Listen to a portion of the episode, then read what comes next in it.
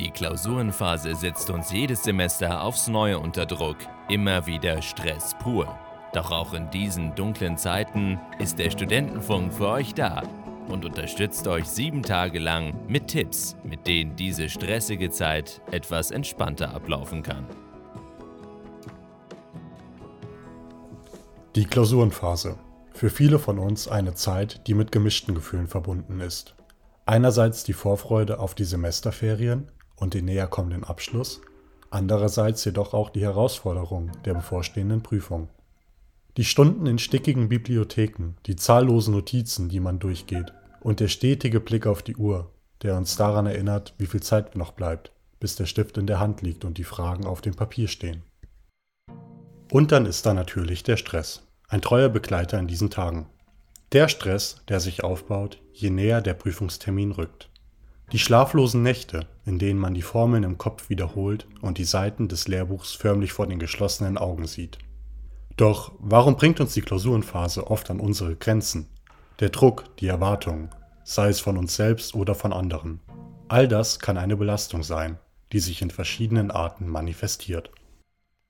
Der Klausurenstress ist so individuell wie die Studierenden selbst. Für die einen liegt der Stress in der Angst vor dem Versagen, für andere in der Menge des zu bewältigenden Stoffes.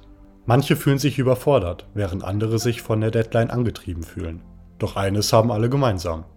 Die Klausurenphase stellt eine Zeit dar, die nicht nur intellektuell, sondern auch emotional anspruchsvoll ist. In diesem Beitrag zu unserer Mottowoche geht es nun um zwei wichtige Punkte, um das Stressniveau möglichst niedrig zu halten und bestmöglich durch die Zeit zu kommen. Zum einen geht es um die richtige Vorbereitung und den Lernplan, zum anderen um Entspannungsmöglichkeiten, die dich beruhigen und in den richtigen Momenten ablenken sollen. Am besten fangen wir direkt mit dem Lernplan an. Für diesen sollte der ganze Stoff so gut es geht gesammelt sein und das Volumen muss eingeschätzt werden. Ebenfalls solltet ihr natürlich eure Klausurentermine parat haben, um zu wissen, welche Prüfung zuerst geschrieben wird und wie viele Tage ihr zwischendurch mal Zeit habt. Wenn ihr nun eingeschätzt habt, wie viel ihr für jedes Fach lernen müsst, müsst ihr euch euren Zeitplan zusammenbauen. Dabei ist es ganz normal, diesen mehrfach neu aufbauen zu müssen und es braucht oft mehrere Versuche, bis das perfekte Gerüst steht. Beachtet dabei, dass ihr nach vorne immer genügend Zeit habt. Nach hinten wird es leider häufig ein bisschen eng. Achtet bitte außerdem drauf, dass man lieber die Themen mehrfach behandeln muss. Einmal durchlesen reicht leider nur ganz, ganz selten aus. Ein wichtiger Bestandteil in der Planung sind aber auch die Pausen und Polster. Während wir uns später noch um die Pausen kümmern werden, geht es jetzt erstmal um die Polster. Diese sollten häufig genug eingebaut werden, um sicherzugehen, dass am Ende die Zeit nicht zu knapp wird. In der Polsterzeit könnt ihr dann die Themen intensivieren, für die ihr zu wenig Zeit eingeplant habt, die ihr nochmal genauer wiederholen müsst oder, wenn alles nach Plan läuft, bereits ein neues Thema lernen könnt. Dadurch habt ihr später dann nochmal mehr Zeit und hoffentlich direkt weniger Stress. Außerdem seid ihr auf der sicheren Seite, solltet ihr mal zwei Tage krank werden oder wenn etwas anderes dazwischen kommt. Beachtet außerdem, dass ihr für jede Prüfung unterschiedlich lange für eure Vorbereitung braucht. Für manche Klausuren reichen zum Glück wenige Tage, Wiederum andere Klausuren brauchen ein paar Tage länger Vorbereitung. Mit einem guten Plan solltet ihr aber die besten Voraussetzungen für eine optimale Vorbereitung haben und ihr könnt mit möglichst wenig Stress durch die Klausurenphase. Trotz eines guten Plans ist der Stress in der Klausurenphase leider allgegenwärtig. Doch es gibt zum Glück wirksame Methoden, um gegen ihn anzukommen. Neben dem bereits gut erstellten Plan ist die Entspannung in den freien Pausen mindestens genauso wichtig. In euren Pausen solltet ihr den Kopf wieder frei bekommen und euch auf andere Dinge fokussieren. Für die bestmögliche Erholung kommen jetzt einige Tipps und Tricks. Fangen wir hier mit Atemübungen und Entspannungstechniken an. Eine tiefe Bauchatmung oder auch die 478 Atemtechnik können Wunder wirken, um den Geist zu beruhigen. Atme 4 Sekunden lang durch die Nase ein, halte den Atem für 7 Sekunden an und atme dann 8 Sekunden lang aus.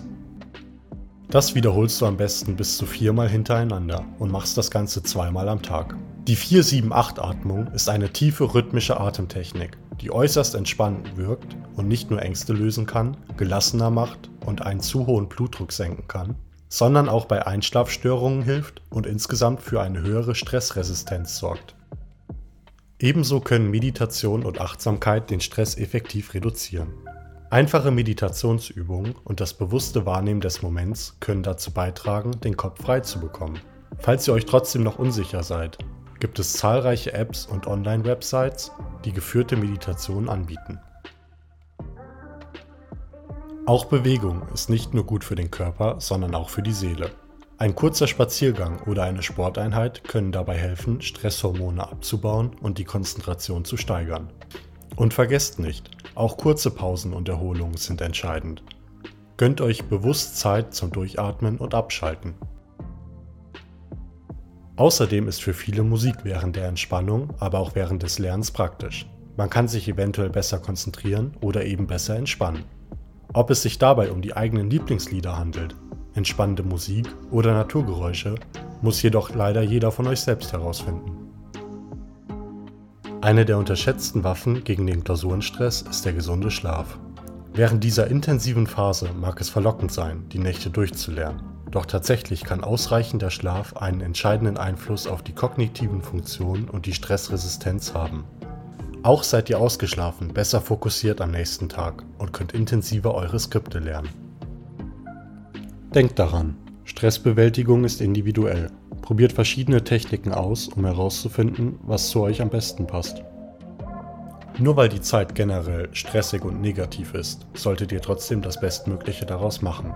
Seht nicht alles negativ und versucht euren üblichen Alltag und eure Hobbys bestmöglich beizubehalten. Wenn es euer Plan zulässt, könnt ihr euch weiterhin mit Freunden treffen. Ihr könnt weiterhin ins Fitnessstudio gehen. Und ihr könnt gerne auch mal ein bis zwei Folgen eurer Serie schauen. Die Klausurenphase ist für niemanden einfach. Umso wichtiger ist es, das Beste daraus zu machen. Auch wenn ich jetzt ein bisschen wie unsere Eltern klinge, aber das machen wir ja immerhin für uns selbst. Und das Gefühl, ein paar Wochen später die ganzen 1-0er auf Lex Now zu sehen, ist ja eigentlich auch ganz cool. Und danach haben wir hoffentlich schöne Semesterferien. Macht euch keinen zu großen Kopf, ihr schafft das. Das war Nikolas Becker für den Studentenfunk Regensburg.